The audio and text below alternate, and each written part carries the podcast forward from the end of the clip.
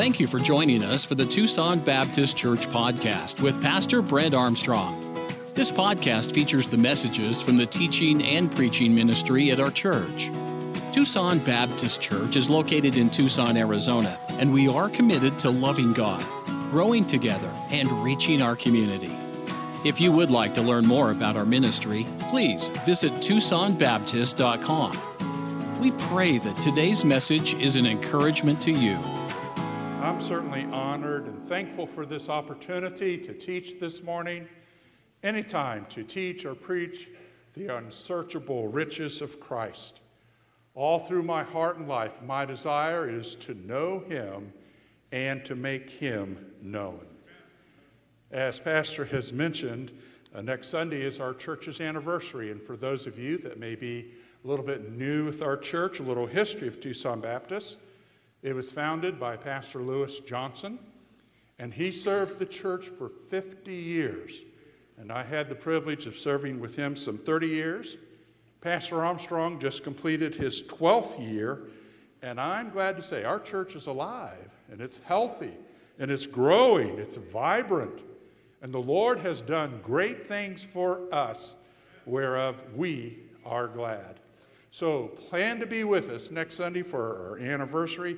As Pastor mentioned, it's church-wide fellowship, the Be Like Tyke Award, the Be Like Lois, World of Difference Awards. We certainly hope that you can be with us. This is not in your outline, but in continuing along the theme of outside the box.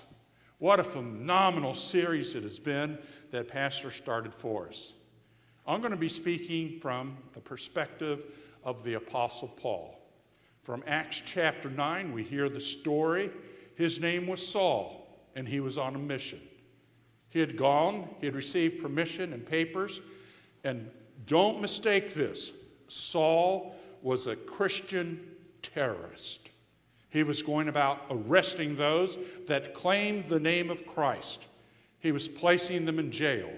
Some of them were losing their lives because of his testimony. And as he's on the road to Damascus, God dramatically changes his life, knocks him off the horse. He's blinded there by the light, and he cries out to the Lord.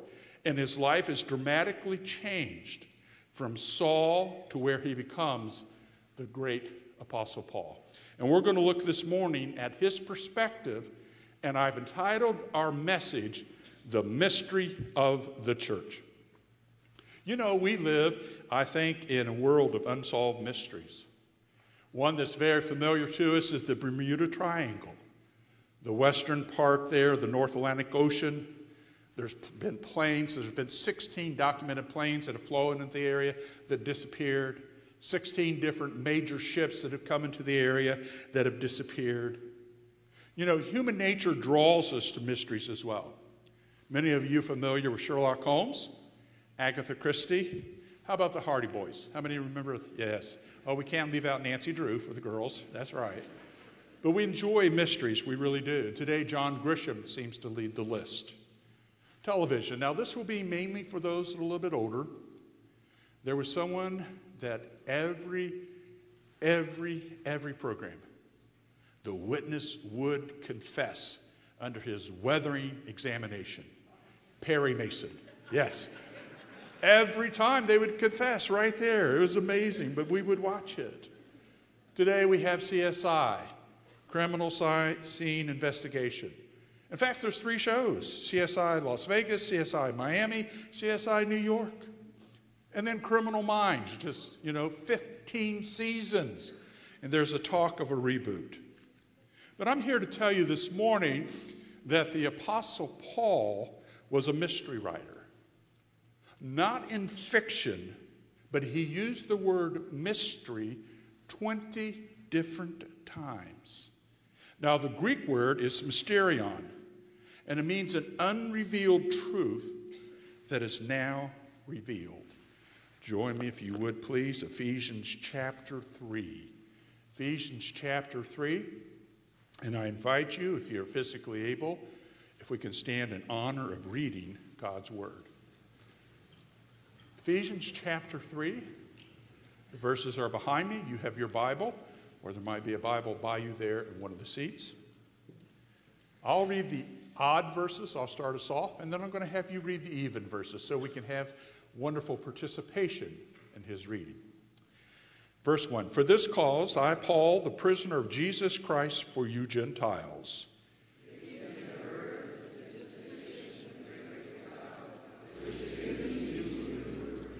How that by revelation he made known unto me the mystery as I wrote afore in few words.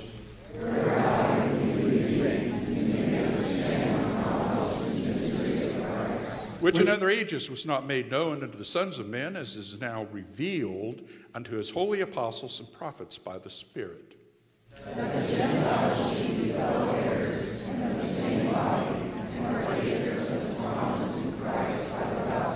Whereof I was made a minister according to the gift of grace of God given unto me by the effectual working of his power.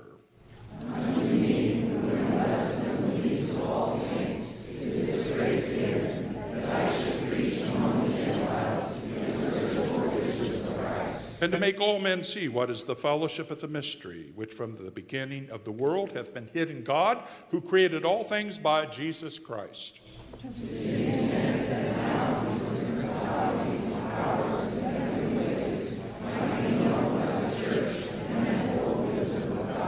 According to the eternal purpose which he purposed in Christ Jesus our Lord.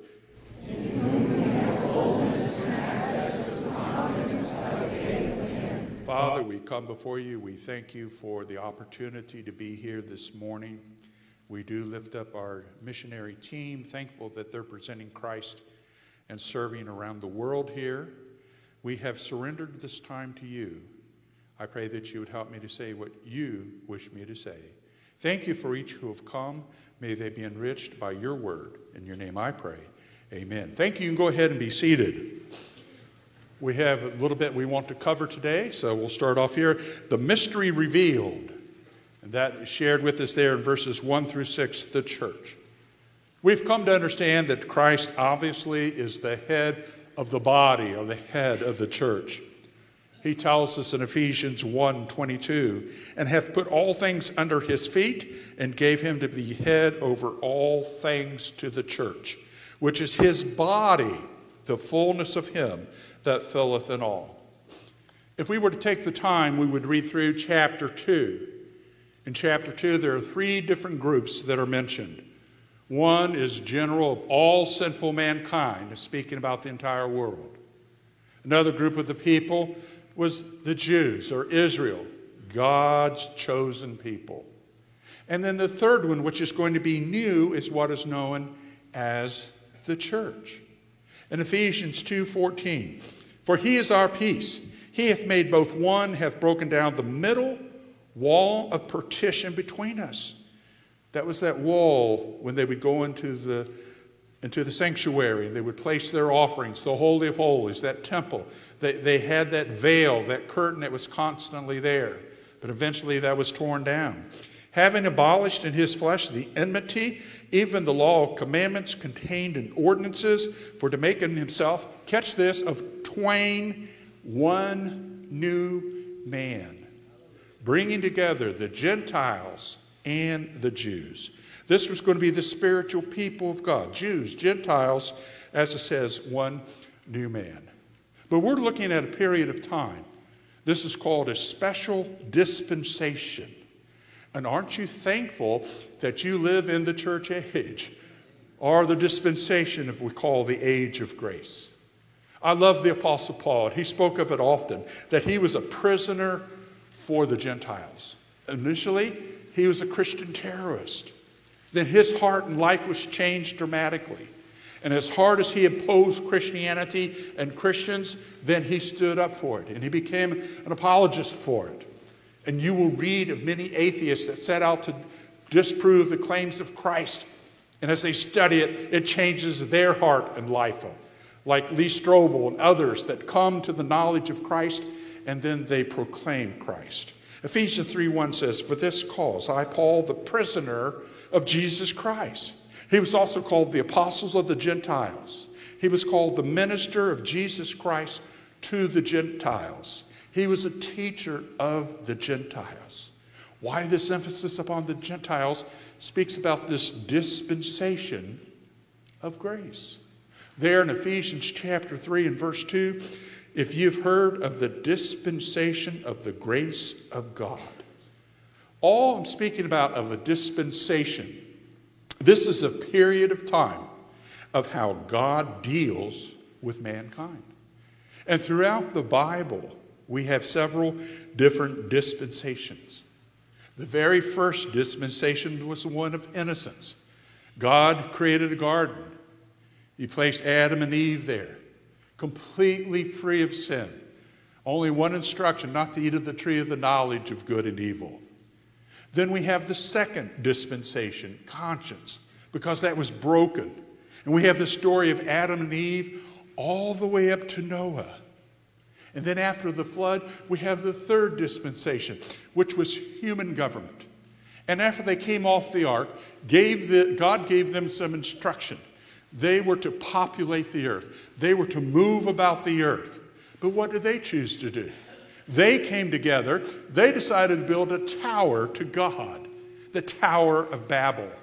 And so God came down and confused their languages, and we have the dispensation there, or the dispersing even of the different races. That was the third one, the human government.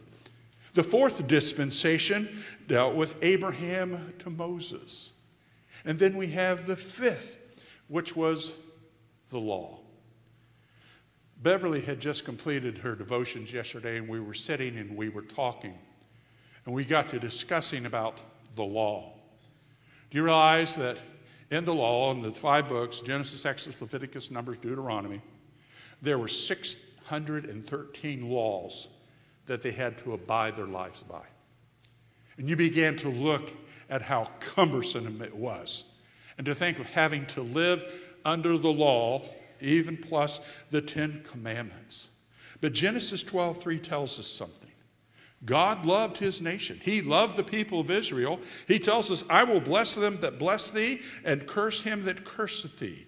And in thee shall all families of the earth be blessed. But you know something? Jesus came as the Messiah to the Jewish people, but they rejected him. He came to establish a kingdom but in turn, they rejected him. So God turned his grace and his mercy, and the next dispensation we know as the age of grace or the church age, which we're living in right now. Now, what will end this dispensation of the age of grace or the church? Go with me to 1 Thessalonians chapter 4. Pastor Armstrong and I have had the wonderful privilege of serving together here 12 years, starting our 13th year. He's had previous ministerial experience. He and I have conducted literally hundreds of funerals, literally hundreds. And very often we'll come to the gravesite. And the funeral home will be there, and they will present the body as they're getting ready to bury with the casket. And this is what they'll say, almost invariably. We come now to the final resting place. But you know something? I don't mean to be cruel, don't mean to be rude. That is not true. Look with me in 1 Thessalonians chapter 4. It says, For if we believe that Jesus died and rose again, even so them also which sleep in Jesus will God bring with him. For this we say unto you by the word of the Lord, that we which are alive remain unto the coming of the Lord shall not prevent or precede or go before them which are asleep those that are there in the cemetery. For the Lord himself shall descend from heaven with a shout, with the voice of the archangel, with the trump of God, and the dead in Christ shall rise. Now, the soul is not there with the body. The, bo- the soul is obviously in heaven. The Bible says to be absent from the body is what? Be present with the Lord. But see, God did not even give the victory of death to Satan over the body. He's going to reclaim the body. He tells us there, the dead in Christ shall rise first. Then we, which are alive remain shall be caught up together with them in the clouds to meet the Lord in the air, so shall we ever be with the Lord. Wherefore, comfort one another with these words. What a comfort to know. We know this as the rapture. Now, the word rapture is not in the Bible, but it means to be snatched up suddenly. That ends the church age.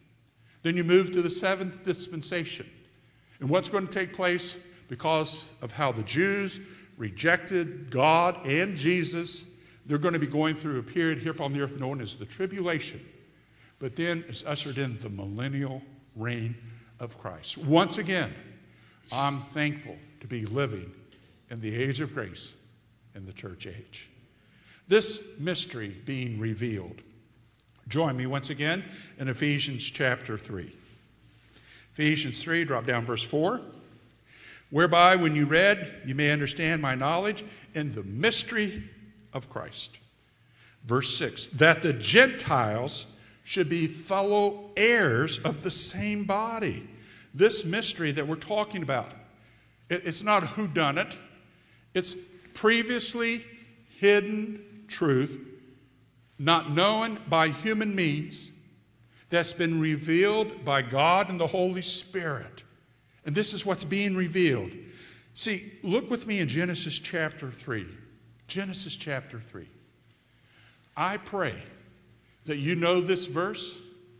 I pray that you have marked this verse, that you have underlined this verse. This is one of the most significant verses in all the Bible. I tell you this God has always promised a Redeemer. Man had sinned. He had broken that fellowship with God. There were consequences that were coming because of the sin. A redeem. Redeem means to buy back, to purchase back. But God has promised us a redeemer. Notice Genesis 3:15. And I will put enmity between thee and the woman, between thy seed and her seed. Now capture this. It shall bruise thy head Thou shalt bruise his heel. When Jesus went to the cross, he bruised his heel. The nail prints through his hand, through his feet. A doctor at Calvary says he was bleeding from more than 5,000 different wounds.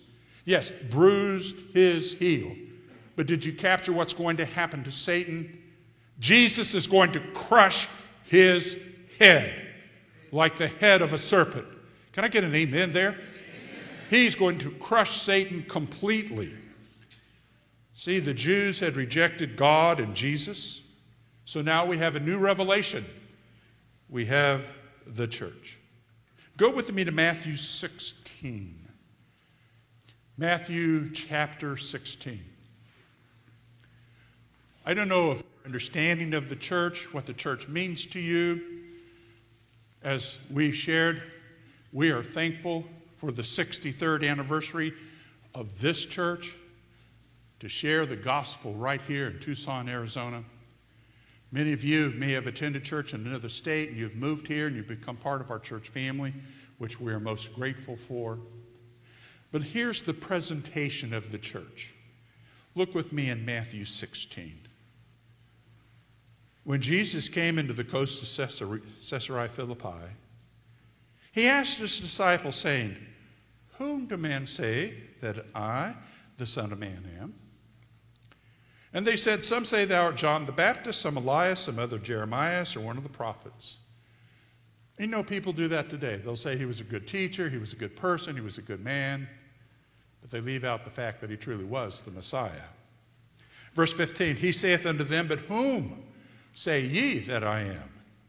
Simon Peter answered, said, Thou art the Christ, the Son of the living God. And Jesus answered, said unto him, Blessed art thou, Simon Barjona, for flesh and blood hath not revealed it unto thee, but my Father which is in heaven. And I say unto thee, that thou art Peter, upon this rock I will build my church, and the gates of hell shall not prevail against it. We learn throughout Scripture the church really has a three word picture for church. One is the building. When you think of the church, sometimes you think of the building, Tucson Baptist. But this building here is speaking about Jesus Christ being the cornerstone or the rock. And that day they did not have cement, so they had to have a massive rock to be that foundation to start with. And there's a play on words here. You talked about Peter, you're like a stone. You're like someone that can be skipped upon the water. But the church is going to be built upon Jesus, a massive rock, huge, unmovable, Think of the rock of Gibraltar. That's really how the foundation of the church is. And not only is it the building, it's also the bride. Jesus is the groom, and the church is called the bride. 2 Corinthians 11 2 tells us, For I am jealous over you with a godly jealousy. For I espoused you to one husband that I may present you as a chaste virgin to Christ. Revelation 19:7 Let us be glad and rejoice and give honor to him for the marriage lamb of the supper is come. And then we have the body. Ephesians 1:23 which is his body. And in Colossians 1:18 he's the head of the body. But here I come to the crux and really I believe the key of this message. I invite your attention to Ephesians 1. What is the purpose of the church? Why, why do we get up? Why do we get dressed up and come here and give our tithes and offerings and volunteer and serve and exhorted from pastors to always be here without missing growth groups and Awana and VBS and all the things that we do. What's the purpose? Well, look here in Ephesians 1, verse 12 that we should be to the praise of his glory. And then notice verse 14, which is the earnest of our inheritance till the redemption of the purchased possession unto the praise of his glory. I believe that church should be for God's glory. If we are not careful, we can adopt what I call a consumer mentality. And we can come to church asking, What can the church do for me? Sometimes looking for a church, we're looking for a youth program or a music program or whatever. And those are good things. I'm not saying they're not. But what is the main purpose? Our purpose here is to bring glory and honor to Him. Go with me now to 1 Samuel chapter 4. 1 Samuel chapter 4.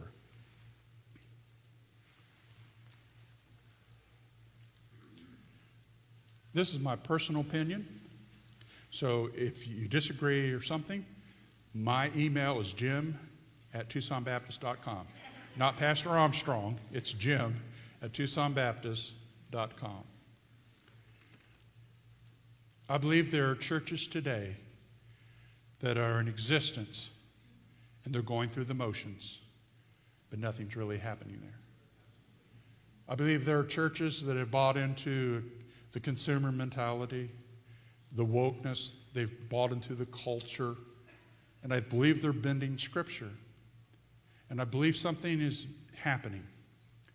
An illustration of this is a church that was known as Mars Hill over in Seattle. Started with just a handful of people and grew to more than 15,000 people. A number of years ago, the senior pastor had to step down. When he stepped down, within nine weeks, the church completely disappeared. What can happen? What's the main purpose for our church? For His honor and glory. Now, look with me here in 1 Samuel chapter 4, dropping down to verse 19. Israel's engaged in a battle with their enemy, the Philistines. And they decide that to make sure that they're going to have victory, they brought along the Ark of the Covenant. Within the Ark of the Covenant were the Ten Commandments, Aaron's bud, and manna. But this is where God's presence was. This is where He would show up at time. So they were confident of their victory. Well, they go out, and the Philistines completely destroy them. Several thousand are killed. The Ark of the Covenant is captured and taken away. Notice verse number 19. And his daughter in law, Phinehas' wife, was with child, near to be delivered. And when she heard the tidings that the ark of God was taken, that her father in law, her husband were dead, she bowed herself and travailed, for her pains came upon her. And about the time of her death, The women that stood by her said unto her, Fear not, for thou hast borne a son. But she answered not, neither did she regard it.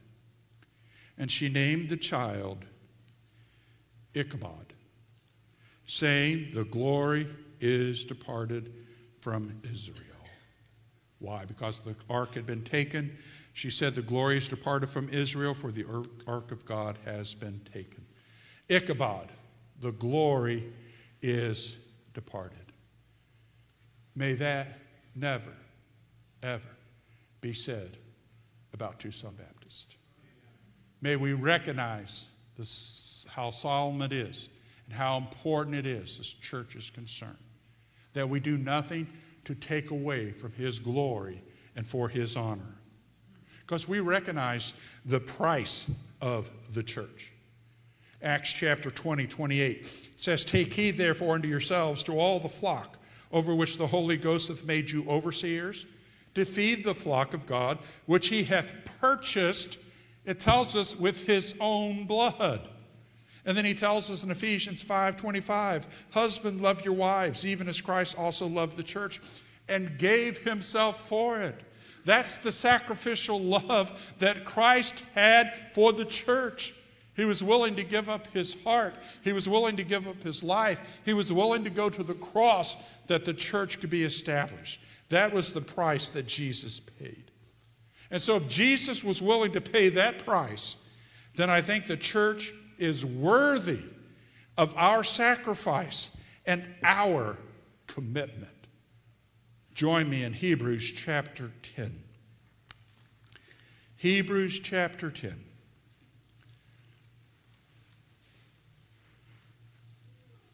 When you go through new members class or membership class here, you hear about the history of the church. You find out how the church was started, what we believe. Generally, when you join the church, then you're assigned a deacon.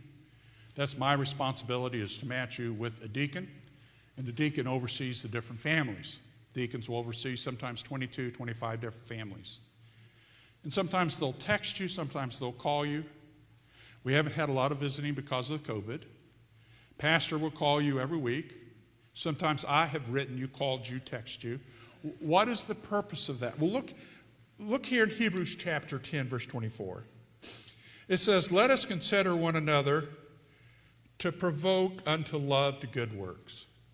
All we're trying to do, if we see a pattern in your life where you began to miss church for two or three weeks, we're just trying to nudge you and say, Hey, we've missed you. We, we want you back. Is there something going on? Is there something we need to know about? Is there something we can help with? Is it work? Is it sickness? Oh, has it become a sin problem in your life where you decide, I'm just going to stay away from church? Whatever it is, we're wanting to provoke you. Why is that? Verse 25, not forsaking the assembling of ourselves together. That's what we do. We come every morning. And what a powerful music program we had this morning. Thank you, Pastor Jason. The music tied right in with my message here. We didn't talk about it in advance, but the Holy Spirit uses that. You come together. We are celebrating the fact of the resurrected Lord each and every Sunday that we come. Why? Let me encourage you be faithful for His honor, for His glory, and for His praise. See, I'm thankful for this age of grace. I'm thankful for this church age. But I'm so thankful for Tucson Baptist. Look with me in Psalm 27. Psalm 27, verse 4.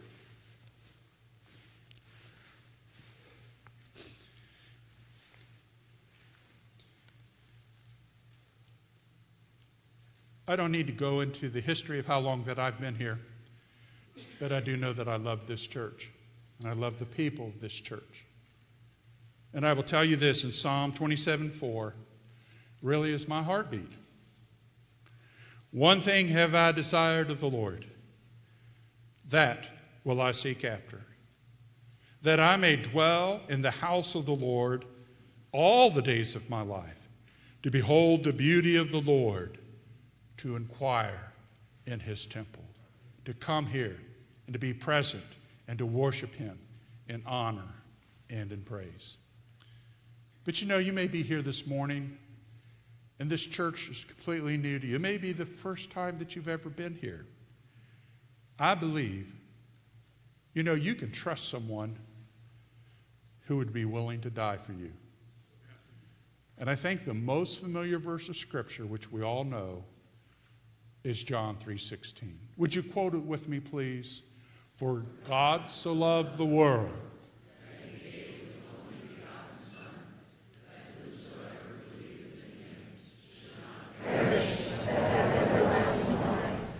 know the middle word of that verse? His son. Jesus has come down to us and he's offered unto us eternal life by faith in him. See, whenever we speak, we come to a point of what we call an invitation, a point of decision. I have a threefold challenge, which I will close with this morning. The first one here if you've been a little cool and casual toward your understanding, appreciation of church, why don't you renew your commitment? Be careful. We don't want Ichabod written over our life or over this church. Renew that commitment. Be thankful for the price that was paid. And secondly, if you're not a member here and you've been thinking about it, let me encourage you to pray about it, to come to the next membership class to learn about it. So you can use your gifts, your talents, your abilities, and join us in the cause of Christ. And I say this unashamedly, repeatedly. And all the years I've been here, hardly a month or two will go by that I do not speak with a former member, someone that attended here. Maybe they've gone to another church here in town, maybe they've moved out of state, maybe out of the nation. Repeatedly, they talk about the time that they spent here at Tucson Baptist. You recognize that we have 40 plus homebound people that would give anything if they could be here in church, but physically they're unable. So we don't want to overlook how important the church is. I believe that this church is very special. And I believe it's because we're giving praise, honor, and glory unto Him.